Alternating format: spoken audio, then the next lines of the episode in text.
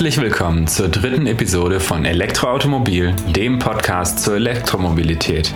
Neben mir sitzt Markus Zacher und neben mir Valentin Bus.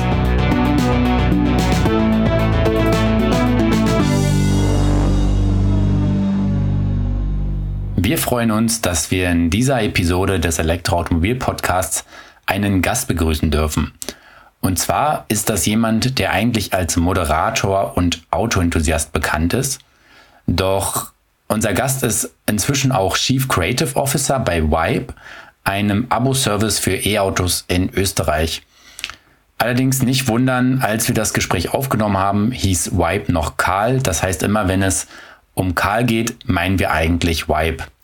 Wir wollen euch auch gar nicht viel länger auf die Folter spannen und beginnen direkt mit dem Gespräch.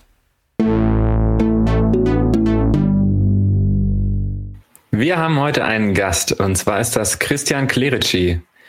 Ich ähm, kenne den schon relativ lange aus dem Fernsehen, aber ich habe mit mehreren Leuten jetzt drüber gesprochen. Manche kannten ihn noch nicht. Die müssen ähm, ungefähr Leute, die keinen Fernseher besitzen, oder? vielleicht. Also die, die sind um die zwölf, oder? Ja, wahrscheinlich, genau. Deswegen würde ich sagen, Christian, stell dich doch einfach nochmal vor, für diejenigen, die dich noch nicht so kennen.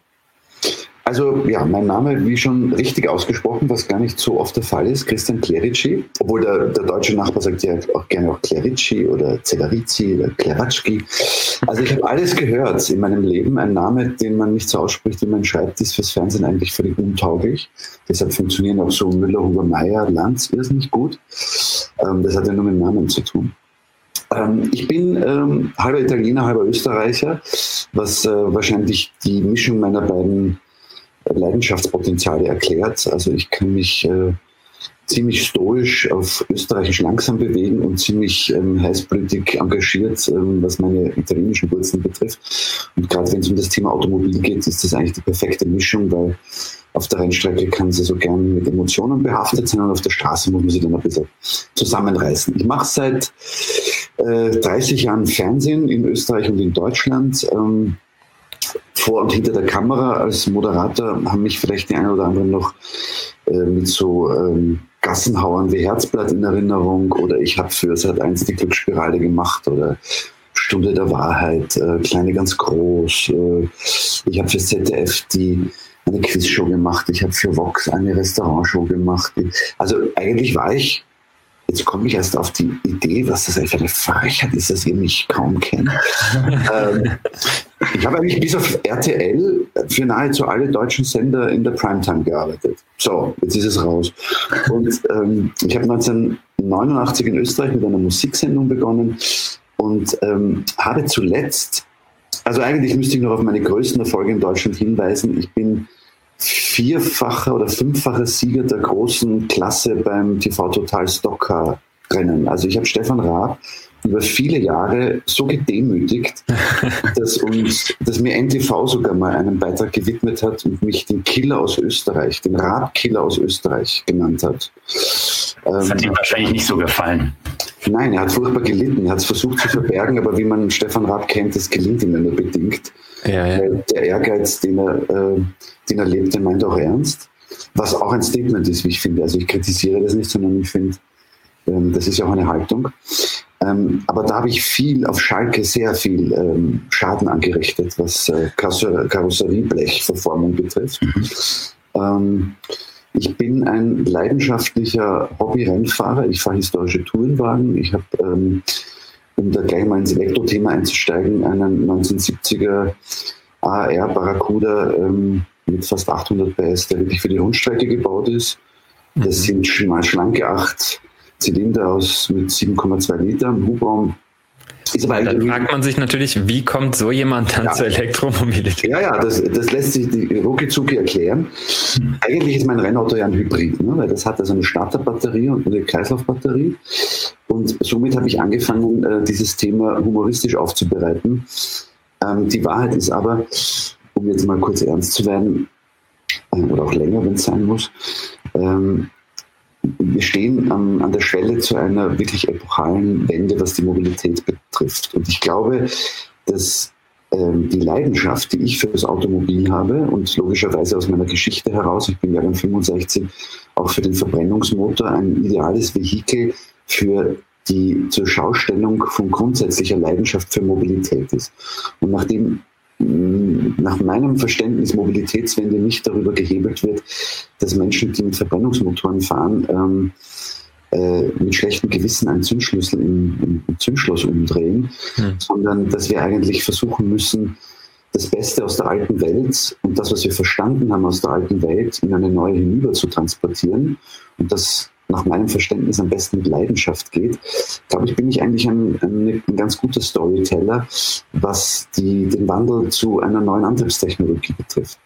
Zumal ich ja im gleichen Maße, wie ich Leidenschaft für Oldtimer habe, unterschreiben kann, dass wer einmal in einem Elektroauto drinnen gesessen ist und sich über äh, das Momentum der Beschleunigung beispielsweise Leidenschaft äh, geholt hat, steigt er eh nie wieder aus. Mhm. wenn man jetzt auch noch gelten lässt, dass der Verbrennungsmotor oder die Ära des Verbrennungsmotors ja auch entwicklungstechnisch äh, an eine Grenze gekommen ist, wo wir jetzt vielleicht noch ein paar PS rausquetschen, mhm. ein paar Gramm weniger CO2. Aber let's face it, ähm, ein komplexer Verbrennungsmotor hat, weiß nicht, zweieinhalbtausend Einzelteile und ähm, wird jetzt nicht mehr wahnsinnig viel leichter werden, er wird nicht wahnsinnig viel wartungsärmer werden. Er ist, was er ist, ein Meisterwerk der Ingenieurskunst. Mhm. Ähm, und er ist am Ende seines Lebenszyklus. Er wird sicher in vielen Bereichen weiter Einsatz finden, das ist überhaupt keine Frage. Aber alles, was mit Elektromobilität zu tun hat, und darunter fällt ja letztlich auch das Brennstoffzellen, äh, Brennstoffzellenthema, mhm. ähm, was ja, glaube ich, die wenigsten Leute im Schirm haben, dass das ja auch ein Elektroauto ist, das halt einfach die Stromerzeugung mit an Bord hat. Das ist halt ja. technischen Wissen und wirtschaftlich im Augenblick noch nicht wirklich das Maß aller Dinge. Aber der Elektromotor an sich ist ein extrem wartungsarmes Aggregat, mhm. ähm, dass es äh, das am Anfang seiner Entwicklungsgeschichte steht, wenn man jetzt die Themen wie Software und Batterietechnologie äh, hernimmt. Den Elektromotor gibt es schon ewig. Ewig. Und das erste Auto war auch ein elektrogetriebenes mhm. Auto. Also ein Lohner Porsche äh, ist de facto ähm, elektrisch gefahren. Man munkelt sogar mit Waterbatterien. Also eigentlich im Grunde genommen auch wieder ein europäisches Herzstück ja, durch, und, durch und durch. Ähm, hat sich in dieser Zeit nicht durchgesetzt, ist aber jetzt aus meiner Sicht eine wundervolle Alternative, um den Wandel einzuleiten. Und ich denke, das, was wir Menschen, die Leidenschaft fürs Auto haben, ähm, eigentlich machen sollten, ist äh, Erkenntnisse zu erzählen, Geschichten zu erzählen und auch Wissen zu erzählen über eine Technologie, die uns in die Zukunft tragen wird. Und ich mhm. glaube, das größte Problem, das wir im Augenblick mit dem Umstieg auf Elektromobilität haben, ist ja nicht das Prinzip des Antriebs. Es ist auch nicht einmal die Idee der Batterietechnologie, sondern es ist etwas sehr Unbekanntes. Mhm. Und dummerweise haben wir die letzten, ich übertreibe es jetzt vielleicht sogar 30 Jahre, den Menschen im Grunde genommen einen Zeigefinger immer ins, eine Route ins Fenster gestellt, wenn es um mhm. das Thema Umwelt gegangen ist. Wir hätten schon vor 30 Jahren sagen sollen, dass Wandel Spaß macht. Dann hätten ja. wir jetzt vielleicht nicht so wahnsinnig viele Probleme, weil die Zeit drängt, den Menschen spielerisch auf diese Reise zu nehmen. Jetzt ist es so, Klimawandel, egal ob menschgemacht oder ähm, erzgeschichtlich inhärent, äh, ist etwas, das funktioniert lange Zeit linear und dann geht es exponentiell. Und der Mensch nimmt immer erst Veränderungen wahr, wenn sie exponentiell mhm. passieren und hat dann natürlich das Problem, dass die Maßnahmen zum Gegensteuern immer so wirken, wie wenn man irgendwas anschafft. Mhm. Also immer dann, wenn man den Menschen dazu zwingen muss oder er sich selber sogar dazu zwingen muss, dass er radikal was verändern muss, hat er das Gefühl, das kommt nicht aus ihm selber, das wird ihm aufoktroyiert, mhm. dann sind es die ja. da oben, die da drüben, die da unten. Und dann wehrt er sich. Und das Letzte, was wir jetzt in dieser Transformationsphase brauchen können, ist eigentlich ein Mensch, der sich gegen diesen Wandel wehrt. Mhm. Das ist wirtschaftlich dramatisch, das ist gesellschaftlich dramatisch und es ist vor allem, es nimmt uns die ganze Gaudi rund um die Mobilitätswende. Mhm.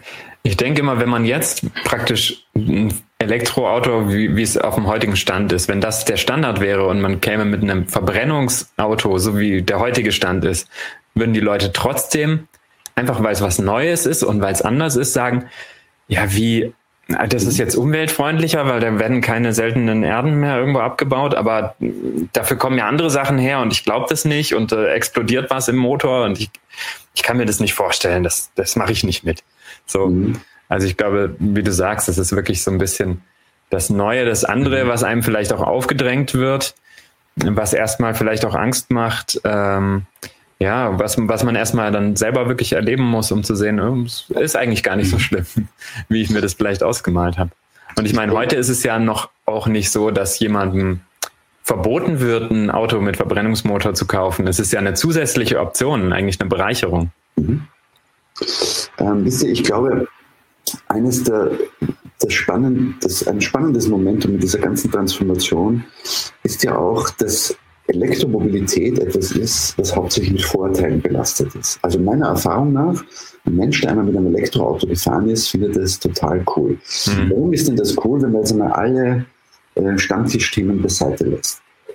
Du kriegst im Grunde für relativ schlankes Geld ähm, Attribute, für die du bis jetzt unfassbar viel Geld ausgeben musste, und zwar beispielsweise Beschleunigung. Also wenn wir uns erinnern, im Autoquartett, eines der größten Assets war, wie schnell geht ein Auto von 0 auf 100. Und jetzt kommt so ein amerikanischer Hersteller, der Folgendes macht.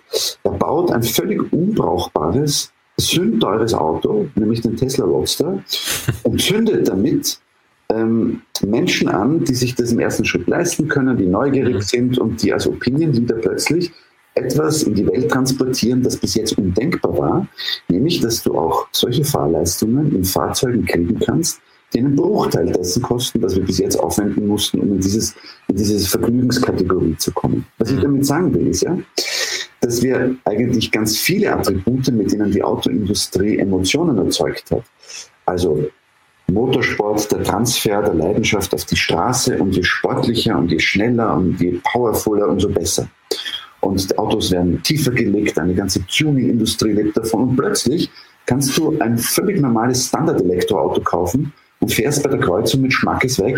Hm, ähm, ist immer der schnellste. Ist immer der schnellste, wenn du so willst. Bis halt die anderen auch alle Elektroautos haben. Und dann kommt ja meiner Meinung nach was ganz Spannendes, dann kommt nämlich Chip-Tuning 4.0. Ja? Also ich möchte mir noch gar nicht ausrechnen, was, äh, zu, wozu Hacker in der Lage sind, wenn wir mal so weit sind, dass sich Elektromobilität so weit etabliert hat, dass da in der Software rumgeschraubt wird und das Ding plötzlich doppelt so schnell von 0 auf 100 geht. Aber das ist ja jetzt auch ein bisschen eine Spielerei und geht schon natürlich auch am, am ernsten Thema äh, dieser, dieser Sache vorbei. Ich glaube, wir sollten uns davor hüten zu sagen, Elektromobilität rettet die Welt. Wir sollten uns als Menschen mhm. überhaupt davor hüten zu sagen, wir retten die Welt. Das Einzige, was wir retten müssen, äh, wenn wir so wollen und uns das wichtig ist, das sind wir. Also wir müssen darauf schauen, dass wir und die kommenden Generationen in irgendeiner Form auf diesem Planeten Lebensgrundlagen haben. Dem Planeten ist das mit Verlaub gesagt völlig gleichgültig, was wir hier aufführen. Ähm, jeder kennt den alten Witz, treffen sich zwei Planeten, der eine sagt zum anderen, und wie geht's dir? Boah, mir geht's total schlecht. Ja, warum? Mhm. Ich habe Menschen. So, natürlich ist das komisch und ähm, natürlich ist das jetzt schon wieder over the top, aber die Wahrheit ist doch, das, was wir, wonach wir suchen, ist Lebensqualität, Komfort, Sicherheit und ein bisschen Beruhigung. Also ich glaube, wir müssen auch diese Erregungskultur aus unseren Gesprächskreisläufen kriegen, wenn es einfach nur darum oh, geht, ja. wie wir von A nach B kommen. Es ist nämlich nichts anderes. Wir reden nur darüber, wie wir von A nach B kommen. Und ich frage dann immer, werden wir dann, wenn Wasserstoff salonfähig wird, die gleiche Diskussion führen?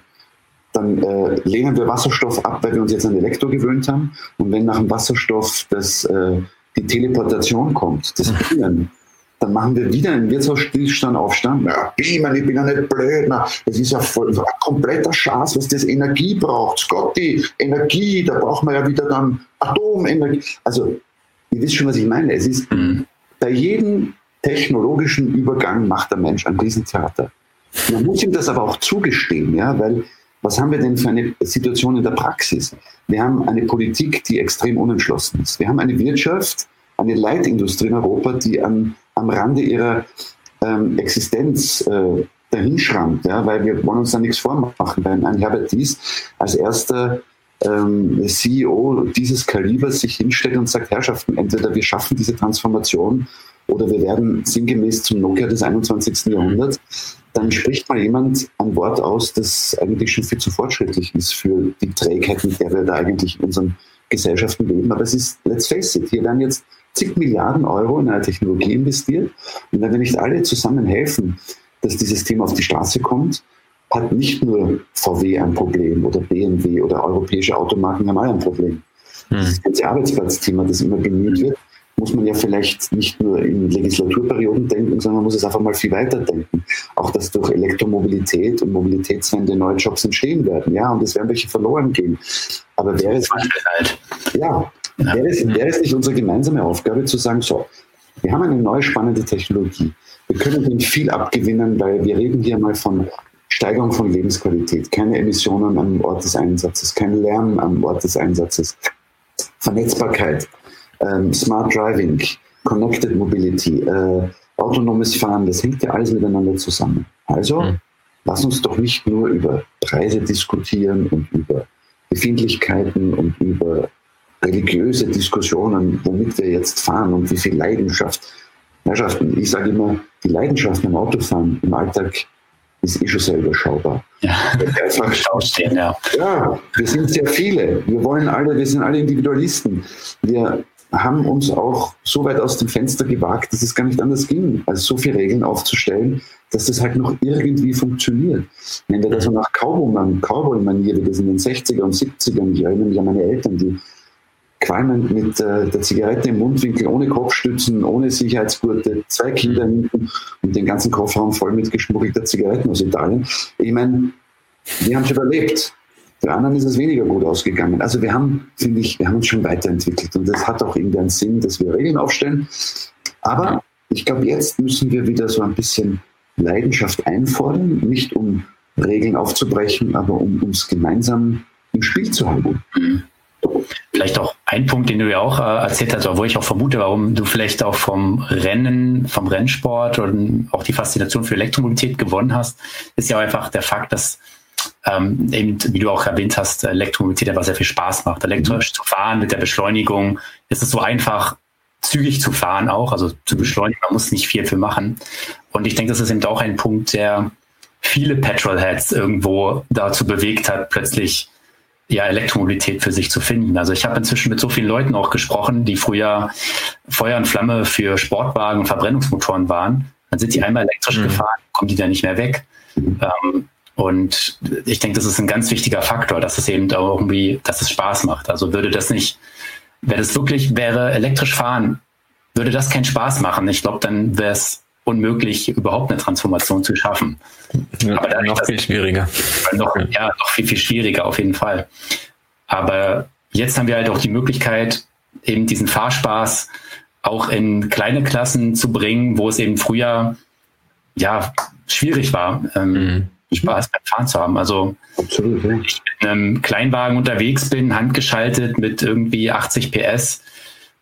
Das bringt mich von A nach B, das tut's, aber ich kann jetzt nicht sagen, dass ich mich jedes Mal freue, in das Auto zu steigen. Habe ich aber. Ja, man kann da auch, äh, man kann da im Geldbereich auch Spaß holen. Ja, das stimmt schon. Aber wenn ich dasselbe, sage ich mal, mit einem Elektroauto habe, dann freue ich mich einfach jedes Mal, wo ich fahren kann. Mhm. Ähm, weil ich eben auch an der Ampel deutlich stärkere Autos abziehen kann. Das ist vielleicht nur ein Grund, aber einfach, weil, auch, weil es leise ist. Ähm, vielleicht auch einfach der Spaß am, am guten Gewissen oder in dem Wissen, nicht die Nachbarschaft jetzt zu stören, wenn ich morgens den Motor starte oder solche Sachen, die spielen ja da auch mit rein. Klar. Und ich meine, es gibt ja noch, also wir können ja auch mal hergehen und sagen, äh, wir sind ja jetzt nicht von der Industrie bezahlt dafür, dass wir für Elektromobilität eine Lanze brechen. Man kann auch ähm, ganz menschliche und praktische Aspekte mit reinbringen, die ich zum Beispiel persönlich extrem genieße, wenn ich elektrisch fahre. Ähm, ich habe schon mal erzählt, ich habe ein Haus in der Einöde und ähm, eines meiner wichtigsten Assets hier ist ein 380 Volt Anschluss in der Scheune draußen. Mhm. Die Scheune tut es nicht mehr lang. Also ich glaube, beim, beim nächsten wirklich großen Wind muss man mal über die Dachkonstruktion der Scheune nachdenken, aber der 380 Volt Anschluss, der eigentlich in jeder landwirtschaftlichen Scheune mhm. vorhanden ist, lädt zum Beispiel einen Audi e-tron in fünf, sechs Stunden komplett auf. Ja. Mhm. Ich habe absichtlich ein Fahrzeugbeispiel genommen, ähm, wo ich jetzt selber auch sagen würde, da sind wir noch äh, lange nicht an den Möglichkeiten von Reichweiten angelangt. Ja. Also das mhm. bewusst ein Beispiel das für ein Auto genommen, ähm, an dem man zu Recht äh, bestimmte Dinge ähm, noch mit Vorfreude abwarten muss, wie sie sich in Zukunft entwickeln. Und das mal vorsichtig vom Mund zu formulieren. Aber wenn ich natürlich da draußen ein i3 anhänge, das Ding ist in zweieinhalb Stunden voll. Und jetzt geht es immer so weiter. Ja? Und der Fakt ist, ich komme nach Hause, ich hänge das Auto hier an ich sehe gar keine Tankstelle mehr, mhm. wenn ich jetzt zwischen Wien und hier, das sind ungefähr 110 Kilometer, hin und her fahre. Also wenn man jetzt über Pendelverkehr spricht, ähm, und der Strom auch noch aus erneuerbarer Energie kommt, was er bei uns tut, weil wir einen, einen Energieliefervertrag haben, der also zu 100 Prozent Strom aus erneuerbarer Energie liefert, dann weiß ich de facto wirklich, und brauche auch nicht mit irgendwelchen Idioten darüber diskutieren, dass sich da äh, der Fußabdruck des Autos bei der Batterieherstellung und weiß der ja, ja. was alles. Nein, ich fahre mit null Emissionen von dem Moment an, wo ich das Auto in Betrieb nehme.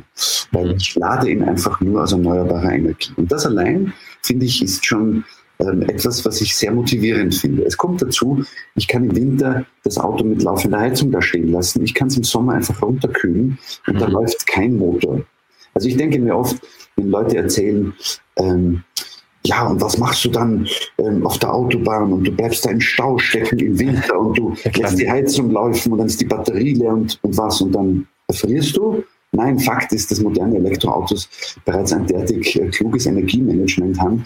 Ich habe es noch nie geschafft, eine Elektroautobatterie mit der Klimaanlage oder der Heizung leer zu kriegen. Ja, so. muss schon zwei Tage stehen, ja. Da muss zwei Tage stehen, ja. Und jetzt könnte man fragen, wer macht das in der Praxis? Also okay, ja. sagen wir mal, ich weiß es nicht, äh, was ist da bei euch richtig, richtig übel da? Das muss irgendeine 50er Autobahn zwischen Köln und Düsseldorf sein, das ist A54.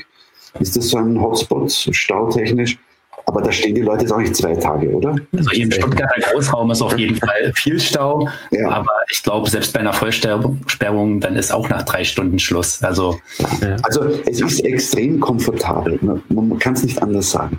Und die Tatsache, dass wir uns, die wir Elektromobilität begrüßen, natürlich auch in weiterer Konsequenz dafür einsetzen, mit allem, was uns zur Verfügung steht, dass Ladeinfrastruktur äh, nicht nur ein äh, persönliches Thema ist, weil natürlich kann jetzt jemand sagen, na super, du hast halt einfach deinen Anschluss da draußen und kannst das machen. Das ist eigentlich schon wieder aus einer Luxusperspektive heraus das Thema betrachtet. Und ja, das stimmt. Das stimmt. Aber ich denke mir, aus dieser Perspektive heraus betrachtet, habe ich auch den Atem dafür zu kämpfen, dass das auch anderen Menschen zugänglich wird, weil ich darüber sprechen kann, was es eigentlich für einen Vorteil bringt. Und man sieht ja, wie sehr ähm, die Politik sich auch darum bemüht, weil sie einfach merkt, dass sie daran nicht mehr vorbeikommt, Ladeinfrastrukturthemen ähm, in der Bevölkerung auszurollen. Und ja, wir haben ein Henne-Ei-Problem. Ähm, was machen die Hersteller? Sollen die jetzt total tolle Produkte bauen und ähm, die Leute damit anfixen oder müssen sie den Leuten zuerst erklären, wie gut Elektromobilität ist, damit die überhaupt das Produkt kaufen? Ich glaube, wir müssen von allen Seiten was tun. Also die Ladeinfrastruktur muss voranschreiten, mhm. die Technologie tut das sowieso, also da muss sich niemand fürchten. Ich sage auch gerne, man soll sich mal Formel E-Rennen anschauen und das nicht unter dem Aspekt des Motorsports sehen, sondern sich mal überlegen, da fahren äh, ein paar der besten Rennfahrer der Welt 45 Minuten lang Vollgas. Mhm. Mit einer Batterieladung mittlerweile. Also wenn das möglich ist, glaube ich, kann man ganz zuversichtlich sein, dass da irgendwas davon noch auf der Straße ankommt. Mhm. Ähm, und ich glaube, all das müssen wir versuchen zusammenzufassen, um halt zu verdeutlichen, wir laufen hier nicht in eine Apokalypse hinein, weil wir unseren Antriebsstrang wechseln, sondern wir laufen eigentlich in ein unglaubliches Land der Chancen hinein. Und ja. wir haben eine ganz, ganz große Automobiltradition in Europa. Und ich fände es fatal, wenn wir uns nicht darum bemühen, diese Industrie auch darin zu unterstützen. Also ja, Dieselskandal ist eine Sauerei, aber da wird ja eh hingeklopft ohne Ende. Also ich glaube, wenn sich VW aussuchen könnte, würden sie heute sagen, hätten wir mal nicht als erster den Mund aufgemacht, sondern ah, so. Ähm, das ist überhaupt keine Frage, dass das ein, eine, eine Riesenbetrügerei war. Und jetzt können wir den Sack vielleicht wieder zumachen und anstatt ständig weiter mit diesem Dieselthema herumzuscheißen, oh, Entschuldigung, äh, mit diesem Dieselthema herumzuverstoffwechseln, könnten wir einfach sagen, vielleicht versuchen wir diese Angst vor wegfallenden Arbeitsplätzen, diese Angst vor die Politik erpresst die Industrie, mhm. die Industrie erpresst die Politik. Vielleicht hebeln wir das als Konsumenten mal aus und sagen, so, das, was wir fordern, sind bezahlbare Elektroautos. Wir fordern eine vernünftige Ladeinfrastruktur. Und wenn das alles nicht passiert, können wir ja sowieso dabei zuschauen, wie alle richtig Stress kriegen, sowohl die Politik mhm. wie auch die Hersteller. Weil wenn wir das nicht hinkriegen gemeinsam, dann haben wir echt das Problem. Auch im Hinblick darauf, was alles aus anderen Ländern auf uns zukommt. Also China macht nicht das Gleiche wie in den 90ern und baut unsere Autos nach, aber schlecht und versucht mit billigen Preisen den Markt aufzurollen ohne Händlerstrukturen, sondern China bringt ein paar Marken die wahrscheinlich bestens geeignet sind, um den größten etablierten Markt in Europa echte Konkurrenz zu machen. Ich auch, ja. Und ich bin, manchmal frage ich mich, ob wir nicht Gott froh sein müssen für die deutsche Automobilindustrie, dass ähm, Tesla schon vor vielen, vielen Jahren, äh, sage ich mal, ähm, einen Wandel angestoßen hat oder eine mhm. Entwicklung angestoßen hat, die, wenn wir die jetzt erst, wo die ersten chinesischen Marken mit Elektroautos kommen, wenn wir jetzt erst reagieren würden, wenn wir jetzt anfangen würden zu überlegen, hm, wir könnten eigentlich auch eins unserer bestehenden Autos umbauen, dann einen Elektromotor reinmachen, genau. in drei Jahren sind wir damit auf dem Markt, mhm. dass, dass wir dann sowas von hinterher wären, dass wir eigentlich froh sein müssen, dass, dass Tesla uns da schon früh genug Beine gemacht hat, in Anführungsstrichen. Gerade weil das Model S, äh, gerade weil das Model S natürlich auch in einer Klasse ähm, positioniert war, die ja typisch deutsch eigentlich immer besetzt war. Also irgendwie so ein Oberklasse-Fahrzeug. Das hat wahrscheinlich, ähm, also wäre wär Tesla mit einem Kleinwagen gekommen, hätte es, glaube ich, keinen groß interessiert. Ich meine, mhm. so hat ja auch nur Tesla funktioniert, weil sie eben top-down gegangen sind. Mhm. Und ich denke, das hatte eben die Deutschen extrem genervt, als dann irgendwann in den USA das meistverkaufte Luxusauto kein deutsches war, sondern ein amerikanisches. Mhm. Und äh, ich meine, es, wär, es hätte natürlich der deutschen Industrie auch gut angestanden, wenn sie, ich, ich nenne jetzt keine Namen, aber wir hatten, glaube ich, eine, zwei Legislaturperioden vorher, dies im Konzern, größten europäischen Automobilkonzern, ähm, noch die Überzeugung ähm, oder die Haltung, dass man in Talkshows auch einfach sich über Tesla lustig machen kann. Hm. Und ich glaube, dass wir da auch einen, äh, einen Wandel im Mindset brauchen auch in, unseren, äh, in unserem Leadership, in unserem Zugang zu diesen Themen.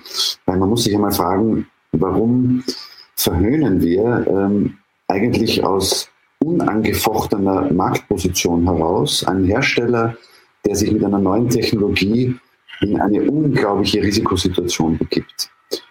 Beneiden ihn dann aber auf der anderen Seite wieder darum, dass er es hinkriegt, mit so viel Wagniskapital und so viel Storytelling und so viel Irrsinn über die Jahre dann trotzdem etwas aufzubauen, was die ganze Welt mitreißt. Mhm. Also ich glaube, dass es auch äh, nicht nur einen Wandel im, im Paradigma-Antrieb, im Paradigma-Automobil braucht, sondern wir brauchen ganz grundsätzlich auch eine, ein neues Mindset in unserer Führungskultur, mhm. in unserer Unternehmensführ Unternehmensführungskultur, weil es unerheblich ist, zum Beispiel auch, so wie neulich gab es eine sehr große Veranstaltung, wir lassen mal wieder die Namen weg, aber wo ein Formel 1 Weltmeister mit deutschen Wurzeln und einem sehr großen, erfolgreichen Hersteller in der Königsklasse, ähm, der einhellige Tenor war, Tesla wird das nicht überleben. Und ich denke mir, ja und, geschenkt. Äh, ist das eure größte Sorge, dass Tesla das nicht überlebt? Oder ist es vielleicht eure erste Aufgabe zu sagen, wir nehmen das zum Anlass, um der Welt zu zeigen, dass deutsche Automobilherstellung, dass deutsche Ingenieurskunst, dass unsere äh, Tradition, unsere Heritage, also all das, worauf wir wirklich stolz sein können und womit wir auf der ganzen Welt ähm, als Europäer Geschichte geschrieben haben. Also Motorrennsport ist ein europäisches ähm, Thema.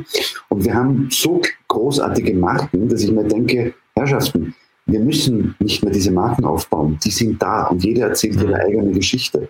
Das, was wir machen müssen, ist vielleicht weniger dorthin zu schauen, was die anderen machen und das zu bashen, sondern wir besinnen uns vielleicht auf unsere Möglichkeiten, äh, arbeiten ein bisschen mehr mit Resilienz, dass wir nicht von der ganzen Welt abhängig sind, wenn da Lieferketten einbrechen und stellen ihnen einmal das geiste Elektroauto unter der Sonne hin. Aber mhm. was wir halt also was uns Europäern, glaube ich, natürlich völlig abgeht, ist auch dieses ähm, dieses Verständnis dafür, dass wir eigentlich einen, ich verwende das Wort Krieg nicht so gerne, aber einen Softwarekrieg führen. Ja? Also wir haben am PC-Markt, wir haben in der IT-Szene schon einmal dieses Rennen so gnadenlos verloren. Und wir sind eigentlich schon wieder dabei, den gleichen Fehler zu machen, weil wir uns auf Hardware fokussieren. Das können wir auch extrem gut. Also schafft halt einfach keiner, die großen europäischen Marken in dieser Qualität nachzubauen oder tut sich extrem schwer mhm. damit. Ähm, Interessanterweise ist es aber vielleicht auch nicht so wichtig, die absolute Perfektion der Hardware zu haben, wenn wir einfach merken, dass da Generationen nachkommen, für die äh, Konnektivität interessant ist. Also wo junge Leute sagen, ich möchte eigentlich ein Auto als Computer auf vier Rädern haben. Ich möchte da drinnen ähm, das können, ich möchte das können. Das Ding soll mit anderen Autos reden. Ich will mit allen reden können. Ich will eigentlich hands-off fahren können. Mhm. Wie schnell verbindet sich mein iPhone mit dem Auto und wie cool funktioniert es? Und ich glaube, dass wir darauf hören müssen, dass hier Generationen nachkommen, die manche wollen gar keinen Führerschein mehr machen. Ja? Mhm. Ähm, Vielleicht wissen sie es auch gar nicht mehr, wer weiß. Genau, aber gruselige Vorstellung, ja. so für, ja. für, meine, für meine Generation. Also ich mhm. glaube, wir sollten vor allem uns unserer Stärken besinnen. Wir sollten keinen Überheblichkeitswettbewerb führen. Wir sollten uns Gedanken darüber machen, dass wir ähm, seit 2007 Tesla verhöhnen. Und kein Mensch hat sich Gedanken gemacht, dass der Mann, der Tesla gegründet hat, Dinge wie PayPal äh, ins Leben gerufen hat und der erste Privatier ist, äh, der in den Weltraum fliegt. Der die Rakete auch wieder landet danach. Landet danach. Der hat ja. die Idee zu Hyperloop verschenkt. Mhm. Also vielleicht sollten wir auch ein bisschen mehr Respekt haben vor den wirklich großen Verrückten, Ver mhm. Dieser Welt, weil auch die Geschichte zeigt, dass die größten Geister und größten Köpfe dieser Welt schon immer Grenzgänger waren und schon Leute waren, die sich extrem exponiert haben durch ihre Verhaltensauffälligkeiten. Wir sollten nicht nach solchen Kriterien äh, mhm. meiner Meinung nach urteilen. Wir wollen nach vorne schauen und äh, vielleicht, wisst ihr, neulich habe ich ein Interview geführt mit einem, mit dem Franz Kühnmeier, der äh, Partner des Zukunftsinstituts ist, an dem auch die Vater und Sohn Horks arbeiten in Österreich. Ein ganz ein spannender Trendforscher. Und der hat mir ein, also ein Killerargument genannt, das mir früher auch nie eingefallen ist, und ich will es in die Runde werfen, weil ihr seid ja auch äh, Jungs, die sich halt mit solchen Themen beschäftigen. Das kann man am Stammtisch immer rausholen. Und es ist völlig entwaffnend. Und zwar hat er zu mir gesagt, glaubst du wirklich, dass einen Rennfahrer, ein Profi-Rennfahrer das Auto vom Vorjahr interessiert? Der ist nur mhm. daran interessiert, was hat mein neues Auto dieser Saison, was kann es besser und wie viel ja. schneller und ähm, wie, viel, wie viel performanter ist es. Das heißt, mhm. den interessiert das Auto vom Vorjahr nicht. Warum sollten wir jetzt glauben, dass wir die nächsten 125 Jahre das Gleiche machen wie in den 125 Jahren davor? Wir wollen weiterkommen. Wir wollen ja. so. Ich fand das ein, ein, ich fand das ein wundervolles Beispiel dafür, warum wir nach vorne schauen sollten. Ja. Da steckt noch ein anderer wichtiger Aspekt rein, äh, drin, nämlich was du ja auch sagst, dass, dass Tesla verhöhnt würde. Aber es ist ja eigentlich der falsche Ansatz, sich anzugucken, was machen die anderen schlechter als ich. Du musst dir eigentlich angucken, was machen die anderen besser als ich um selber voranzukommen. Das, muss man dann noch Diese Konzentration machen. auf das, ja gut, äh, vielleicht nicht schlecht, aber guck mal, was die alles schlechter machen als wir, ist vollkommen falscher Mindset. Mhm. Man muss sich angucken, was machen die anderen besser um, und dann überlegen, wie kann ich meine Stärken kombinieren mit dem, was der besser macht, um selber auf ein neues Level zu kommen. Ja, ich denke, jeder, jeder Rennfahrer oder so hat, oder jeder, der wirklich kompetitiv ist, hat eigentlich dieses Mindset und nicht das, mhm sich anzugucken, was die anderen schlechter machen, weil davon lernt man ja nichts. Ja, vor allem, was die anderen schlechter machen, macht, ist, ist sowieso schon mal dein Vorteil. Also ja. es ist uninteressant, was die anderen schlechter machen und das, was die schlechter sind, bist du schneller. Oder also mhm. im Motorsport ist es zumindest so. Ich glaube auch, dass es ähm, der viel spannendere Weg ist. Und ich glaube aber, und das halte ich wirklich für mindestens ebenso wichtig wie die Transformation, was jetzt einfach unsere Antriebstechnologie betrifft, dass wir, wie ich vorhin schon sagte, wir müssen unser Mindsets verändern. Weil mhm dann die Menschen, die Autos kaufen sollen, sollen ja auch ein gewisses Vertrauen in etwas setzen können. Und wie wird Vertrauen aufgebaut? Also sicher nicht, indem man den Menschen die Technologie nicht erklärt, indem man den Menschen allein lässt mit Ängsten wie, ist mein Auto noch was wert in einem halben Jahr, wenn ich, äh, angeblich ist dann die Batterie kaputt. Also ich finde, man muss sogar Fragen ernst nehmen wie, kann ich mit einem Elektroauto im Regen fahren oder reißt es dann einen Kurzschluss? Mhm. Warum, warum muss man sowas ernst nehmen? Der Kabarettist muss es nicht machen. Der kann daraus einen lustigen Witz machen. Mhm. Aber wir in unserem ganzen Mindset müssen das deshalb ernst nehmen, weil wie man vom Pferd aufs Auto umgestiegen ist, da gab es Menschen, die haben noch gedacht, das war teilweise wissenschaftliche Meinung, dass ein Körper, der sich schneller als 30 km/h bewegt, stirbt. Mhm. So, mhm. da konnte man sich überhaupt nicht vorstellen, dass etwas, was nicht auf vier Haxen rennt und hinten verstoffwechselt, das war das Teufelswerk ein Automobil. Mhm. Später, wenn da nicht irgendwo Dampf rausgekommen ist, war das sehr verwirrend. Ja? Und ich glaube, du kannst Menschen nur auf eine Reise mitnehmen, wenn du ihre Ängste ernst nimmst. Weil es gibt keine blöden Fragen zu existenziellen Dingen. Bis jetzt war das so, dass, also was ist bis jetzt? Es ist so. Der Mensch wendet ein Drittel seiner Lebenswirtschaftsleistung für Mobilität auf. Wir müssen das mal kurz wirken lassen. Also ein Drittel deiner Arbeitszeit und des Geldes, das du in einem Menschenleben verdienst, gibst du für Autos aus. Zumindest ein Großteil. Was heißt denn das? Das heißt, dass das einer der maßgeblichsten Wirtschaftsfaktoren unserer Wohlstandsgesellschaft ist. Ich hm. glaube, dass es nur fair ist, dass man Menschen, die das mittragen und so lange nicht hinterfragt haben, das ändert sich jetzt zum Glück eh, aber ich finde, diesen Menschen darf man doch mit reinem Herzen alle Fragen beantworten, die ihnen Angst machen. Und dazu gehören eben mal Reichweitenthemen. Es macht keinen Sinn zu sagen, ja, was soll das, ist eine blöde Frage. Mittlerweile, wir haben Reichweiten, das weiß doch jedes Kind. Nein, ja. Fakt ist, es weiß nicht jedes Kind.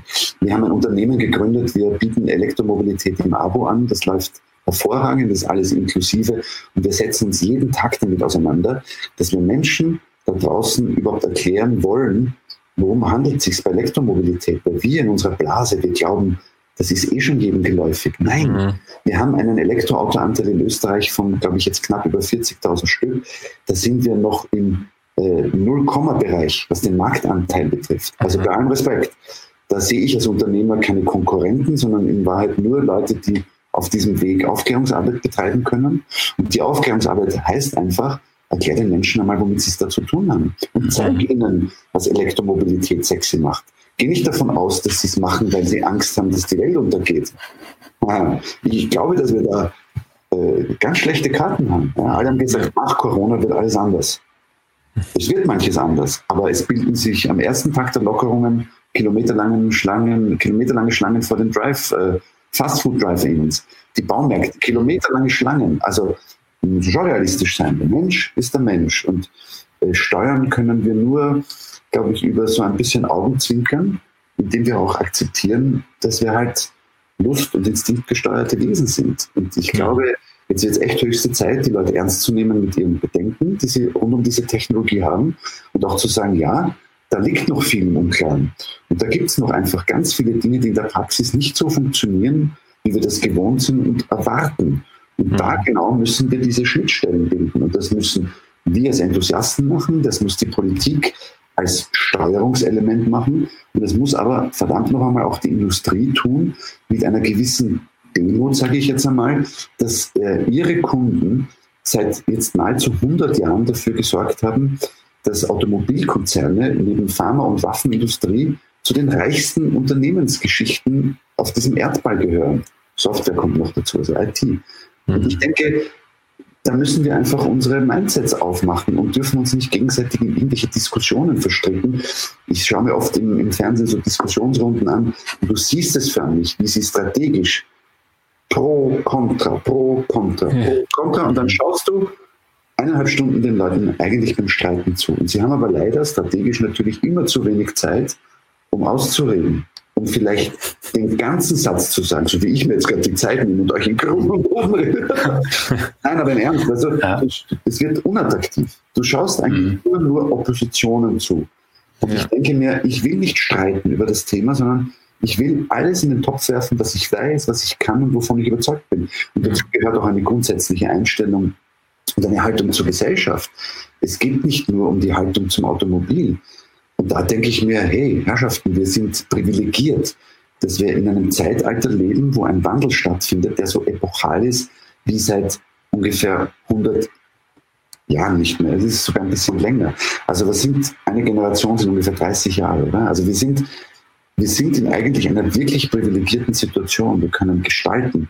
Mhm. Wir haben Know-how, wir haben Leidenschaft, wir haben Herz, wir haben Verstand und wir haben Respekt. Und ich glaube, damit sollte man so ein Profil äh, generieren, das auch zu dieser Verhältnismäßigkeit führt, dass wir uns auch mal wieder zurücknehmen und sagen, hey, worüber reden wir? Wie wir von A nach B kommen. Und da ist unsere Umwelt, da ist unser Lebensraum, da haben wir Themen, die werden nicht nur über das Automobil entschieden, das ist auch ganz klar. Da haben wir unsere Bedürfnisse als moderne Menschen, da haben wir jetzt über Corona gelernt, dass wir alles nicht brauchen. Es wird uns doch verdammt gelingen, daraus etwas zu destillieren und unten fällt dann was Positives raus. Also das wäre halt einfach mein Wunsch. Das wäre auf jeden Fall auch mal ein interessanter Ansatz für eine Talkshow, wenn man sagt, wir bringen hier gar nicht Leute zusammen, die sich alle Zeit nur streiten, sondern Leute, die versuchen zusammen, ähm, die dasselbe Mindset haben und versuchen zusammen ähm, ja was zu bewirken oder ähm, was zu schaffen, wenn es eben doch informativ äh, im Fokus, die Information im Fokus hat. Das wäre auch mal ein ganz anderer Ansatz, weil, ja, wie du schon sagst, es geht eigentlich bisher immer nur darum, dass sich alle gegenseitig streiten und am Ende ist man eigentlich genauso schlau wie vorher. Mhm. Tja, Was? das meiste Entertainment basiert halt auf Erregung und nicht auf, auf Schaffenskraft und äh, Schöpfung sozusagen. Ja, wir haben ja auch gut gelernt in den letzten Jahren. Ne? Also die Medien haben uns ja auch gut dabei geholfen, dass wir eine Wahrnehmung entwickeln, die eigentlich nichts mehr mit der Realität zu tun hat. Also das Wort Reality Show ähm, mhm. ist ja insofern ein totaler Anachronismus, ja. weil das, was in einer Reality Show gezeigt wird, ist ja ähm, die Selbstdarstellung von Realität.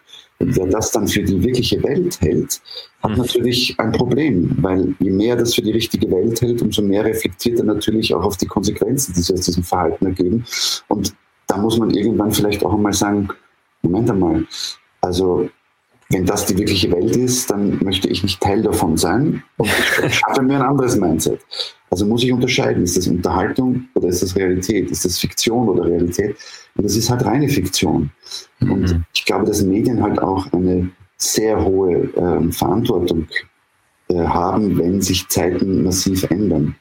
Und nachdem ja sehr vieles in unseren Gesellschaften instrumentalisiert ist, muss man natürlich auch realistisch sein und darf jetzt nicht äh, mit einem Blumenkranz im Haar durch die Gegend laufen und sich denken, nur wenn man einen guten Ansatz hat oder wenn man an was Gutes glaubt, ähm, ist das doch im Interesse aller anderen.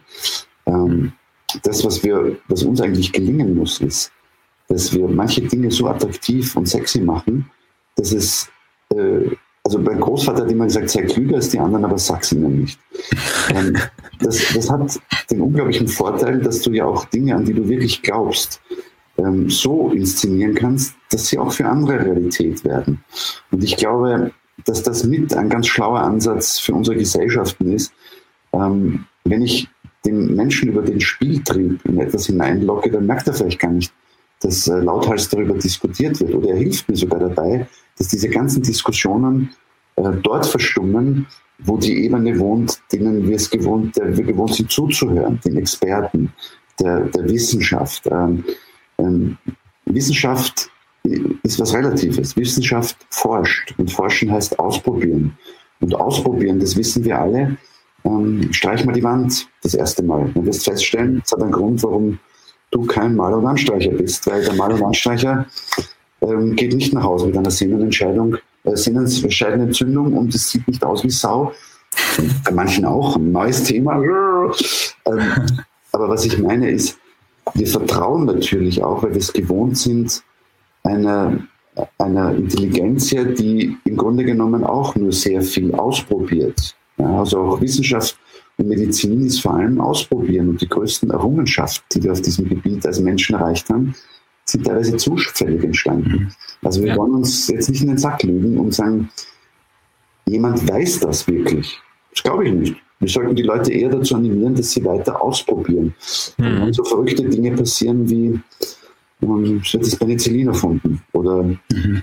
ähm, auch mit großen Verlusten ähm, wird Radio, Radiologietechnik erfunden. Also mhm. ähm, man muss sich das mal vorstellen. Also wenn wir heute MRT machen, dann geht das zurück auf den Forschergeist von Menschen, die an ihrer Erfindung gestorben sind. Mhm. Hoffen wir mal, dass es bei der E-Mobilität nicht dazu kam. Ich glaube, aber ich habe schon gehört, ich habe also ein, eins meiner Lieblingsargumente war, ja, das emittiert ja radioaktive Strahlung. Radioaktive auch. Da habe ich gesagt, wo? Naja, also da habe ich jetzt neulich einen Artikel gelesen, da ist jemand mit einem Geigerzähler in einem Tesla gefahren und hinten ist es besonders schlimm über der Batterie. Ich, ah, hinten über der Batterie. Ah, okay. Ja, schon. Wusste ich gar nicht, dass die genau hinten ist, die Batterie. Und es gibt für jeden 5000. Joghurtdrink, der eingeführt wird, ähm, hat die Marketingabteilung eines großen weltweit operierenden Nahrungsmittelkonzerns wahrscheinlich anderthalb Millionen Euro Budget, um das Ding nur in einem europäischen Land auszurollen. Hm. Und da denke ich mir dann, komisch. Und da schaffen wir es nicht, solche Budgets vielleicht einmal zu lukrieren, um den Menschen die Zukunft äh, werblich schmackhaft zu machen. Mhm. Warum gibt es eigentlich keine Werbung für die Zukunft? die beste Werbung für die Zukunft sind Science-Fiction-Filme.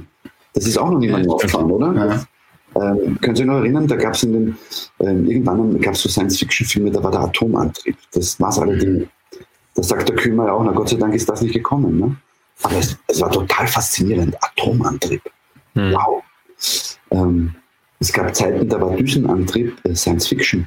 Wenn man sich heute Blade Runner aus den 80ern anschaut, ja. das Einzige, was wir noch nicht haben, sind äh, Raumschiffe, die große Distanzen zurücklegen und Replikanten. Aber von den Replikanten sind wir gar nicht mehr so weit entfernt. Mhm. Vielleicht sind sie unter uns und wir wissen. genau. Also ich meine, man kann es, glaube ich, auch humorvoll aufbereiten und den Menschen sagen, hey, denk einmal nach, was in den letzten 100 Jahren, denk doch nur nach, was in den letzten 100 Jahren alles passiert ist. Ja. Und sag mir dann, würdest du sagen, es hat uns nur Nachteile gebracht? Ich meine, es geht uns so gut wie noch nie zuvor in der Menschheitsgeschichte. Also den Ärger und den Kummer und die Verzweiflung, die wir uns machen, das machen wir. Das macht mhm. die Technologie. Deshalb wird auch Technologie allein nicht die Welt retten. Mhm. Das sind leider wir. Also müssen wir uns verändern. Amen. Pater Klerich, Pater Klerich wird gesprochen. Und was tragen wir jetzt konkret dazu bei? Also ich, wir haben ja darüber gesprochen, eigentlich gibt es für jeden so, so zündende Erlebnisse mit der Elektromobilität. Wenn man es mal selber erlebt hat, dann es mag Leute geben, die es dann trotzdem nicht überzeugt. Aber die meisten, würde ich behaupten, fahren so ein Elektroauto und denken sich, besser als ich gedacht hätte. Eigentlich äh, will ich nicht mehr zurück zum Alten. Mhm. Also was wir tun können, ist, wir können so Dinge tun wie ihr beide. Ihr, ihr habt äh, eigentlich einen Podcast ins Leben gerufen, wo ihr euch genau über diese Themen extrem kompetent und, ähm, und angenehm unterhaltet. Und das angenehm betone ich deshalb nicht, weil ich euch jetzt anschleime. Wir kennen uns ja noch überhaupt nicht. Aber mit angenehm meine ich, ihr, ihr stigmatisiert nicht, ihr predigt da keine Dogmas und ihr Dogmen und ihr, ihr seid einfach das ist nachvollziehbar. Ja? Also wenn ich mir jetzt äh, dieses letzte, ich habe unlängst eins gehört über Wasserstoff und warum und wieso und warum nicht. Das sind ja alles Dinge, die bringen Informationen hm. unter die Leute. Und sie sind nachvollziehbar, wenn sie von jungen Leuten gemacht, gemacht werden, die wissen, wovon sie reden ähm, und die halt Ambitionen haben, äh, in diese Richtung Aufklärungsarbeit zu betreiben, die aber auch vom Fach sind. Also so ist es ja nicht. Da reden jetzt nicht zwei Nerds, die noch nie in einem Elektroauto drinnen gesessen sind, sondern ihr habt ja beide eine eine respektable Vita, ähm, die euch dorthin geführt hat. Also es braucht eine gewisse Fachkompetenz, es braucht eine gewisse Herzenskompetenz und es braucht eine gewisse Praxiskompetenz. Ihr macht das, ihr sprecht mit Leuten, ihr seid Journalisten, ihr seid Techniker, ihr setzt euch mit diesen Dingen auseinander. Das ist einmal ein Weg, wo ich mir denke, da macht ihr schon genau das Richtige. Wir reden drüber, wir versuchen möglichst viele Leute ähm, empathisch zu erreichen für dieses Thema. Mhm. Und in der Praxis ähm, gibt es natürlich noch ganz andere Sachen. Also unser Unternehmen, Karl, wenn ich da jetzt mal ein bisschen Werbung dafür mache, ähm, wir kommen eigentlich aus einer Software-Ecke. Wir haben früher mal vor einigen Jahren ein Startup gegründet, das sich damit beschäftigt hat, äh, Neufahrzeuge online zu verkaufen. Und das war zu einer Zeit, wo alle noch gesagt haben, ihr habt einen an der Waffe. Also ich meine, wer wird jemals im Internet ein Auto kaufen? Und das hat jetzt nicht viele Jahre gedauert, bis uns die Realität eingeholt hat. Also wir mussten jetzt nicht eine Generation warten, so wie wir unsere Großeltern dann ganz am Schluss vielleicht von Rockmusik überzeugt haben, sondern das war im Zeitraum von wenigen Jahren, dass das total salonfähig geworden ist. So. Und wir sind aber nicht so recht vom Fleck gekommen damit, was auch damit zu tun hatte, dass wir uns ein sehr exotisches Thema ausgesucht haben und dass die Partner, die wir uns, äh, an die wir uns adressiert haben, natürlich aus der etablierten ähm, Automobilwirtschaft, ähm, aus der Händlerschaft, aus der Importeurschaft kamen und wir hatten im Grunde alle kein Interesse daran, dass Autos online verkauft wurden. Also unser Enthusiasmus, wir haben das gar nicht verstanden. Wir fanden, das ist eine so tolle Idee und wir haben uns irrsinnig gewundert, dass eigentlich alle gesagt haben, das ist eine wahnsinnig tolle Idee, ihr seid halt Utopisten, aber das wird nichts. Und dann wird irgendwann klar, das wird natürlich deshalb nichts, weil das äh, kannibalisiert ja eigentlich ein Geschäftsmodell, das seit Dekaden etabliert ist. Mhm. Weil jetzt müssen sich ja plötzlich alle Hände überlegen, was bedeutet das für einen stationären Autohandel. Wir haben also da einige Jahre, sind von Pontius zu Pilatus gelaufen und ähm, haben damals schon kein Venture Capital nehmen wollen, weil wir halt aus der Startup-Szene ähm, recht viel Erfahrung mitgenommen haben und wussten, das wird uns, äh, das wird uns vor uns hertreiben. Also da werden wir die Timeline niemals halten können, weil das wird einfach nicht so schnell gehen. Hm. Also hat unser CEO, die Lisa Edner, die ähm, aus der Startup-Szene in Reinkultur kommt, gesagt, nein, nein, wir machen das anders. Wir versuchen einmal Family Offices äh, für diese Idee zu begeistern, also Unternehmen, die es gewohnt sind, über Generationen zu denken, was ihre Wirtschaftsleistung betrifft und ihre Innovationskraft. Und dann sind wir irgendwann in der Blagus-Gruppe aufgegangen. Das ist ein Unternehmen in Österreich, das äh, aus der Touristik, äh, ähm, eigentlich aus der Touristik, dem Transportwesen kommt. Also äh, Personentransporte, das äh, sind Busse, mhm. ähm, das sind touristische ähm, Transportleistungen, das sind aber auch Einzelpersonentransportleistungen.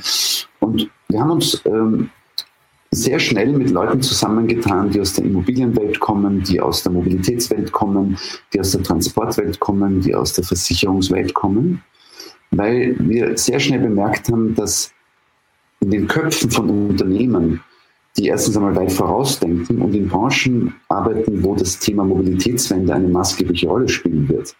Mhm. Ich äh, sage jetzt einmal, äh, auf die Immobilienbranche wirkt vielleicht nicht im ersten äh, Schritt artverwandt mit der Mobilitätsbranche, ja. was aber im Zusammenhang mit Elektromobilität was ganz anderes ist, weil wir reden im urbanen Bereich, in den Ballungsgebieten natürlich massiv darüber, wo können Fahrzeuge geladen werden und wo können sie mhm. zu Hause geladen werden. Also logischerweise in Garagen. Also muss, es müssen gesetzliche Rahmenbedingungen her, dass ein Mieter in einer Wohnung nicht auf Knien mhm. seinen Wohnungsbesitzer rutschen muss, damit er eine Wallbox installieren darf. Ja. Ähm, Menschen, die mit Immobilien zu tun haben, ähm, können von vornherein darüber nachdenken, wie ähm, plane ich meine nächsten Schritte und mache das vielleicht schon zum Standard und schaffe mir damit einen USP, der mhm. jetzt vielleicht noch extrem viel Geld kostet, aber natürlich in weiterer Folge unfassbar viel Geld bringen wird. Ist so. Wenn du aus dem Baugewerbe bist, äh, gibt es manche findige Unternehmer, die jetzt schon auf alle Gebäude, die sie planen, Drohnenlandplätze dazu planen, weil völlig klar ist, ähm, wo wir irgendwann mal stehen werden. Ja. Ähm, die Versicherungsbranche, einer unserer strategischen Investoren, ähm, äh, besitzt einen, einen, eine Vers ein Versicherungsunternehmen, ein Traditionsunternehmen. Ähm, und die haben natürlich auch begriffen, dass sich äh, Insurance on Demand im Zusammenhang mit Connected Driving mhm. zu einem Thema entwickeln wird, ähm, worüber jetzt schon viel nachgedacht wird, aber wo es in der Praxis mhm. noch nichts gibt. Also, was ich sagen will, Karl ist eigentlich strategisch finanziert von Leuten, die nicht morgen ähm, ein Riesengeschäft machen müssen und wollen, mhm. weil sie einfach dieses ganze Projekt über sehr, sehr viele Jahre Wachstum sehen. Das mhm. entspannt uns, die wir im operativen Geschäft und Co-Founder sind, natürlich deshalb sehr, weil wir nicht die ganze Zeit auf die Konkurrenz schieben müssen und jedes Mal, äh, wenn Cluno einen Huster macht oder Like to Drive oder irgendjemand, UFO Drive, irgendwie einen neuen Standort eröffnet, äh, kriegen wir Herz, äh, einen Herzinfarkt und ja. schreien ins Marketing, wir müssen lauter werden, die Konkurrenz wächst, sondern wir können äh, uns treu bleiben und wir können das, was wir uns vorgenommen haben, auch genauso machen, wie wir es machen. Mhm. Wir können sogar trotz Corona machen, was wir machen, weil wir festgestellt haben, dass das für die Leute ein besonderes Asset ist, dass sie bei uns nur sechs Monate Mindestbehaltedauer haben mhm. und dass sie bei uns keine Anzahlungen leisten müssen, dass sie bei uns kein Restwertrisiko haben, sondern jeder Kunde kann uns das Auto nach sechs Monaten zurückgeben und nach Hause gehen. Ähm, jeder Kunde kann nach sechs Monaten in einer unserer fünf Klassen sagen, ich steige um auf die höhere Klasse oder die niedrigere. Er mhm. verliert dabei weder sein Gesicht, noch muss er irgendwelche Abschlagszahlungen leisten, wie das beispielsweise bei Leasing gang und gäbe ist. Also ich kenne für Unternehmen, die Parkplätze anbieten, für Mitarbeiter, die das Unternehmen verlassen haben und das Dienstfahrzeug nicht mehr nutzen, weil es billiger ist, einen Parkplatz zu erhalten, als einen Leasingvertrag aufzulösen. Und das sollte uns einfach zu denken geben und das macht uns im Augenblick, ähm, glaube ich, sehr attraktiv und ähm, der Zuspruch, den wir bekommen, gibt uns da recht. Wir wachsen langsam, aber wir wachsen sehr, sehr konsequent. Mhm. Und wir sind jetzt, äh, wir haben erst vor ein paar Wochen einen Soft Launch gemacht. Also wir werden schon noch deutlich sichtbar werden jetzt in den nächsten Monaten. Mhm. Aber wir verzichten auch beispielsweise auf klassische Werbung, weil wir der festen Überzeugung sind, dass wir unsere Kunden nicht damit erreichen wollen, dass wir sie zuschreiben, mit unserem tollen Produkt. Wir kochen auch noch mit Wasser. Also es gibt das, das Zeug nicht gratis bei uns. Das muss jedem Menschen klar sein, der Wirtschaft treibt. Also ich meine, wir schnitzen die Autos ja nicht im Keller und können sie deshalb verschleudern. Wir nehmen aber auch immer nur die neuesten Modelle ins Programm und wir nehmen nur Elektroautos ins Programm. Und wir fangen auch gar nicht mehr mit Hybrid an oder mit Elektroautos, die wirklich schon Schnee von gestern sind. Ja. Dann gibt es immer wieder Kunden, die sagen, ja, aber da kriege ich jetzt den i3 so billig in diesem Leasing hier und äh, dort kriege ich diesen Kona so billig in diesem Leasing hier. Und dann fragst du den Kunden halt einmal, ob er jetzt wirklich nur auf den Preis schaut oder ob er halt auch ähm, auf die Werthaltigkeit des Fahrzeugs äh, Wert legt, auf die Reichweite, auf die äh, die Lademöglichkeiten. Hm. Merkst du, ich muss mich nicht an Kunden adressieren, die noch so in der alten Welt leben wollen, dass sie einfach über den lautesten, billigsten Preis ein Auto kaufen. Hm. Ich muss meinen Kunden vor allem erzählen, dass es attraktiv ist, mit uns eine Partnerschaft einzugehen, weil sie dich völlig frei macht von allem, was dir bis jetzt eigentlich nur Stress bereitet hat. Also ja. das Auto finanzieren, das Auto warten, das Auto erhalten, das Auto irgendwann wieder verkaufen, jemanden suchen, der das tut oder es dem Händler zurückgeben, der natürlich auch seinen Gewinn machen will. Ähm, und der kann noch so geschickt sein, du wirst nicht das Gefühl unterm Strich haben, dass er dir was geschenkt hat. Warum mhm. sollte er denn auch? Also das, was ich möchte, ist, oder das, was unsere Philosophie ist, dass wir unseren Kunden einfach auch, weil wir diesen Umstieg auf Elektromobilität forcieren wollten, wollen die Möglichkeit geben, es fair zu tun. Und fair heißt für mich, ich muss natürlich den Preis verlangen, der für mich wirtschaftlich tragbar ist. Und der schaut natürlich in der obersten Ebene manchmal etwas teurer aus als ein äh, äh, Ramsch-Leasing. Und ich nenne es deshalb Ramsch-Leasing, weil halt ganz oft Fahrzeuge ins Leasing kommen, die outdated sind, die weg müssen, die von der Halde müssen. Ähm, und es ist ein altes wirtschaftliches Prinzip. Wenn ich mein Lager leer kriegen will, dann mache ich halt Preise, die mir im normalen Leben echt wehtun würden. Mhm. Aber diesen Preis zahlt der Kunde, auch wenn er glaubt, er kriegt was Billiges. Und äh, wenn wir über Wandel sprechen, möchte ich nicht Resterampen verkaufen und ich möchte nichts Billiges verkaufen, sondern ich möchte die Spitze der jetzt möglichen Technologie verkaufen. Das mhm. allerdings in fünf Klassen, also von ganz klein, mhm. EQ, also Smart, mhm. bis rauf Mercedes EQC. Und ich lasse mich dann nicht auf ähm, äh, religiöse Diskussionen ein, äh, was Markenverständnis betrifft. Ich habe alle Marken. Ich vertreibe mhm. alle Marken. Wir werden wahrscheinlich einer der ersten in Österreich sein, äh, die Polster bekommen. Und das hat natürlich auch damit zu tun, dass wir auch unseren Partnern diese Flexibilität anbieten. Wir nehmen große Stückzahlen ab, aber immer nur vom neuesten Zeug. Also mhm. wirklich geilen Scheiß. Weil ich will, dass meine Kunden immer den letzten Schrei fahren. Ich bin es irgendwie, wie soll ich sagen, ich bin es noch schuldig, weil ich kann nicht jemanden von einer neuen Technologie überzeugen wollen und dann stelle ich ihm etwas hin, wo ich genau weiß, der denkt sich doch, sag mal, seid ihr wo angrenzt? Die Kisten hat 180 Kilometer Reichweite. Du kannst sie nur zweiphasig laden, einphasig. Es gibt ja hm. ganz tolle Angebote im Augenblick, wenn man, wenn man nur über den Preis geht. Und am Ende des Tages habe ich das Ding noch geleast und habe da einen fiktiven Restwert drauf, weil ganz ehrlich, ihr habt keine Ahnung, was das Auto in drei Jahren wert ist. Ihr mhm. setzt einmal was an, was euch sicher nicht wehtut. Und warum soll ich das als Kunde weitertragen? Das haben wir jetzt in den letzten Jahrzehnten gemacht in den etablierten Formen. Finanzierung, Operating Leasing, das ist alles gut. Also ich, ich bashe keine einzige dieser Formen, weil es war uns bis jetzt, das waren die Möglichkeiten, mit denen wir jetzt agiert haben.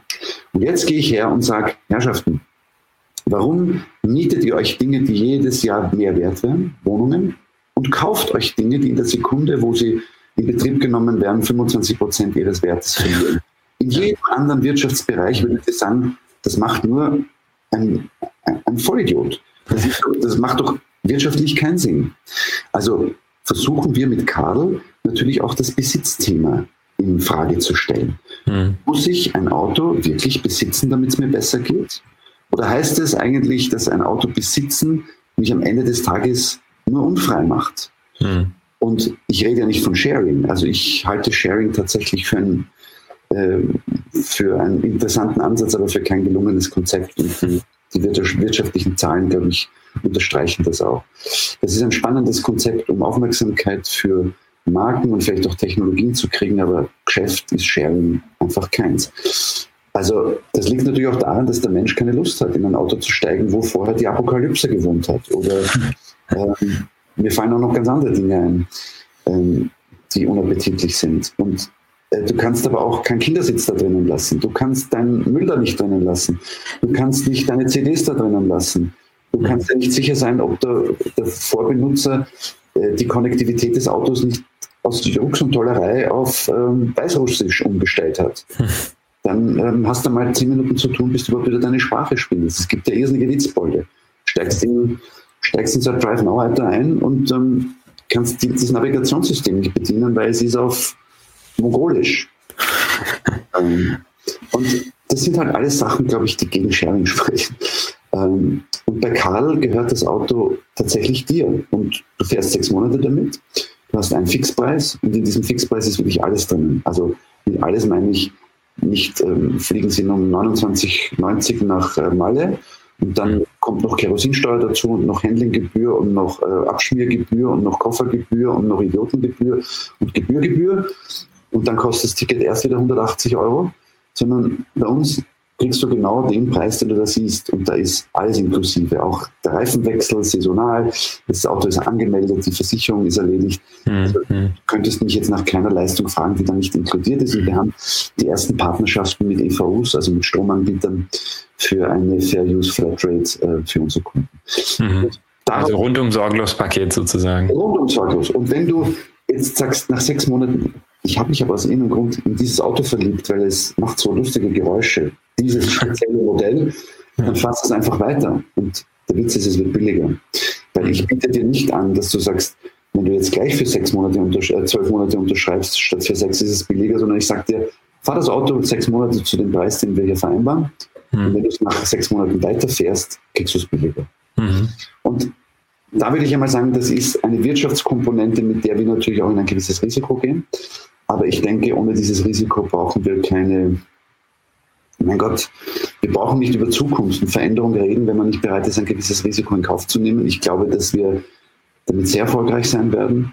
Ähm, mhm. Ich glaube, dass wir damit auch gut schlafen werden können, mhm. weil wir ein sehr homogenes Wachstum anstreben, weil wir gerne mal international gehen, aber das ist jetzt nicht, wisst ihr, das ist jetzt nicht mein, dass ich mir denke, ja, und dann in drei Jahren äh, äh gehen wir international und in vier Jahren machen wir einen Exit und dann kassieren wir alle Milliarden und machen damit was genau? Äh, Bisher operiert ihr ja in Österreich. Ist dann äh, ja, nächstes Schweiz-Deutschland geplant? Oder? Also es gibt ganz spannende ähm, Gespräche ähm, auch mit dem deutsch- und teilweise englischsprachigen Ausland aus dem einfachen Grund, weil wir halt einen ganz schönen traditionellen Background haben und weil wir halt ähm, wir sind sehr gut kapitalisiert. Also wir sind beweglich, wir müssen uns jetzt nicht fürchten, ähm, dass uns jemand irgendwie da bewusst in die Zange nimmt. Mhm. Aber wir sind äh, dadurch jetzt nicht irgendwie gelassen oder wir machen das. Also natürlich sind wir aufmerksam. Aber wie soll ich sagen, wir arbeiten seit Jahren an diesem Ding und ich glaube, dass wir ziemlich weit vorne sind. Das eine, was das Einzige, was wir nicht machen, wir schreien nicht laut rum. Mhm. Und deshalb mag es vielleicht so wirken, wie wenn Karl ähm, noch nicht so richtig up and running ist. Aber wir machen Hausaufgaben und wir machen einen Schritt nach dem anderen. Mhm. Und äh, ich glaube, das ist äh, das gleiche Prinzip, mit dem auch Elektromobilität erfolgreich sein wird. Wir können die Welt nicht von einem Tag am anderen verändern. Ja. Wir müssen einen Schritt nach dem anderen machen und alle, von denen wir wollen, dass sie uns bei dieser Veränderung unterstützen, müssen wir Schritt für Schritt mitnehmen. Mhm. Und deshalb glaube ich, ist unsere Pace ganz spannend. Aber ja, das ist natürlich herausfordernd. Und äh, klar steht da immer im Raum, es gibt halt äh, Megakonzerne, die über Nacht Dinge ausrollen können. Hm. Aber ich glaube, das, was die meisten in ihrer Angst vor diesem Wagnis vergessen ist, dass wir als Europäer natürlich auch ähm, regional gewachsene Eigenarten haben, die nicht auf internationaler Konzernebene einfach so abgebildet werden können. Mhm. Und da denke ich auch wieder, dass Corona uns ähm, sehr die Augen geöffnet hat, ähm, was äh, lokale Lieferketten betrifft, was lokale Versorgungskreisläufe betrifft und was auch natürlich lokale Identitäten betrifft im Zusammenhang mit Mobilität. Ich glaube, dass wir dieses Momentum sicher gerne ausspielen. Und wir verheimlichen nicht, dass wir Österreicher sind und wir verheimlichen auch nicht, ähm, dass wir gerne Europäer sind und wir verheimlichen auch nicht, dass uns alle Hersteller recht sind und dass wir alles tun wollen, um mit den OEMs in Europa ähm, so zusammenzuarbeiten, dass das auch für die von Vorteil ist. Und damit sind wir natürlich genau in diesem Bereich, wo Verhältnismäßigkeit spannend wird. Mhm. Nachdem die Automobilindustrie in einer einzigartigen Situation seit ihrer Gründung ist, sie müssen Dinge tun, die sie vorher noch nie tun wollten. Nicht einmal vor ein paar Jahren noch darüber nachgedacht haben, solche Dinge zu tun. Und nach dem letzten deutschen Autogipfel, glaube ich, wird auch klar, dass diese Kreisläufe, die wir bis jetzt bedient haben, nicht mehr funktionieren. Und das würde ich sagen mit Recht. Wir sollten weniger Augenmerk auf Lobbyismus legen und ähm, sollten sagen, wenn wir Arbeitsplätze in einer Wirtschaft zu erhalten haben, dann kümmern wir darum, kümmern wir uns gemeinsam darum, wie das funktioniert. Also nicht ein Händler sterben mit einem gewissen äh, lustvollen Schauer hinnehmen, wenn man in der Plattformökonomie, äh, Plattformökonomie arbeitet, sondern einfach mal überlegen, wie nehme ich zum Beispiel alle Händler mit? Ist uns mhm. eigentlich klar, dass Autos auch nach wie vor Service brauchen? Ist, es, mhm. ist uns klar, dass Leute auch Menschen brauchen, die mit ihnen über die Leidenschaft Mobilität kommunizieren? Ähm, wer liefert die Autos aus? Wer äh, wickelt Garantien ab? Und ich glaube, dass es jetzt wirklich an der Zeit ist, dass alle mal vom hohen Ross runterkommen und dass wir uns vielleicht gegenseitig die Endkunden, die Händler, die Importeure, die OEMs, die Politik, dass wir uns gegenseitig ein bisschen Vertrauen geben, weil wir aneinander glauben und weil wir wissen, dass wir es können und weil es nicht darum geht, dass einer den anderen verdrängt ähm, oder dass wir, weil online stärker im Kommen ist, offline plötzlich so ein bisschen von oben herab betrachten. Wir müssen nicht nur deshalb, weil uns die Welt äh, jahrelang verhöhnt hat mit unseren Ideen, dass sich Vertriebswege ändern werden oder dass wir Autos online verkaufen. Das war teilweise natürlich auch recht bitter bei Terminen, wo die uns einfach weggeschickt haben und gesagt hat, ja, mhm. geht's mal wieder spielen, ihr, ihr, ihr Utopisten. Wir müssen dann nicht jetzt daraus diese Haltung entwickeln. ja, seht ihr, jetzt ist doch alles ganz anders gekommen. Nein, ich habe kein Lusterlebnis dabei. Und da schließt sich der Kreis. Ich glaube, jetzt müssen wir alle, so wie wir da jetzt miteinander plaudern, eigentlich rede ja nur ich, Entschuldigung. Also, ähm, so wie wir jetzt unsere Kreisläufe in Bewegung halten, sollten wir alle vielleicht ein bisschen einen Schritt zurücktreten, unsere Ansprüche und Erwartungen überprüfen, unsere Leidenschaft unterstreichen und dann gehen wir wieder einen Schritt nach vor und sind aber, ehe wir es uns versehen, zehn Schritte weiter, weil wir merken, hey, wir haben da plötzlich eine einmalige Chance, wie wir gemeinsam ein USP entwickeln können.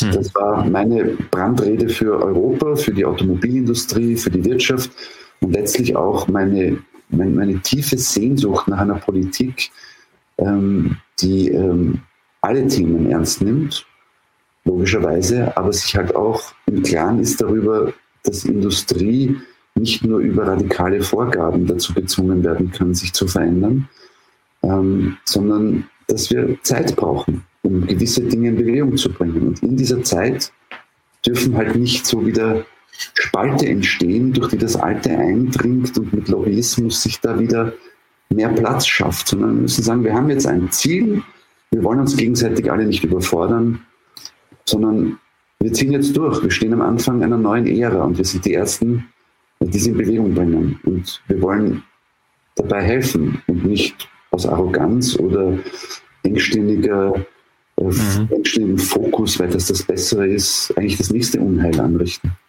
Ja. Das ist doch mal ein Statement. Christian, wir danken dir sehr. Ich danke euch für die Geduld mit mir. ja, das war ein richtig schöner ja, Rundumschlag einmal. Ähm, sehr interessant. Mhm. Ja, denke ich, jedes Thema ähm, einmal angerissen, wo es eben auch bei Elektromobilität geht. Also es geht eben nicht nur ums reine Autofahren, es gehört irgendwie mehr dazu. Es ist ein, auch ein Gesellschaftsthema. Ja. Und ja, wie du sagst, wir stehen an einem Punkt, wo sich was ändern wird und auch ändern muss. Und ähm, da kann man Angst vor haben oder man nimmt die Energie mit und macht was Positives draus. Und ich glaube, das mhm. ist, mhm. äh, was wir alle versuchen auch zu tun. Mhm. Und das ist, was uns letztendlich auch eint als ich sag mal, Elektromobilisten. Dann sagen wir auf Wiedersehen. Ja, ist fast traurig jetzt, oder? Es, wird, es ist jetzt so wie nach dem Schulskikurs. Jetzt drehen wir alle ab. Und dann denke ich mir, boah, ich bin so allein. Dann erzähle ich meiner Frau. nicht das letzte Mal gewesen sein, dass wir gesprochen haben. Genau, auf keinen Fall. Ihr, ihr sagt sowieso Bescheid, wenn ihr in Österreich up and running seid und wenn ihr voll durchstartet. Äh, und dann überlegen wir uns zusammen, wie wir ganz, ganz viele Menschen erreichen ähm, um mhm. unsere Themen halt einfach unter die Leute zu bringen. Danke auf jeden Fall für, eure Inter für euer Interesse. Danke, dass ihr mir so viel Plattform gegeben habt und ähm, ähm Love, Peace and Happiness dabei, oder? Ja.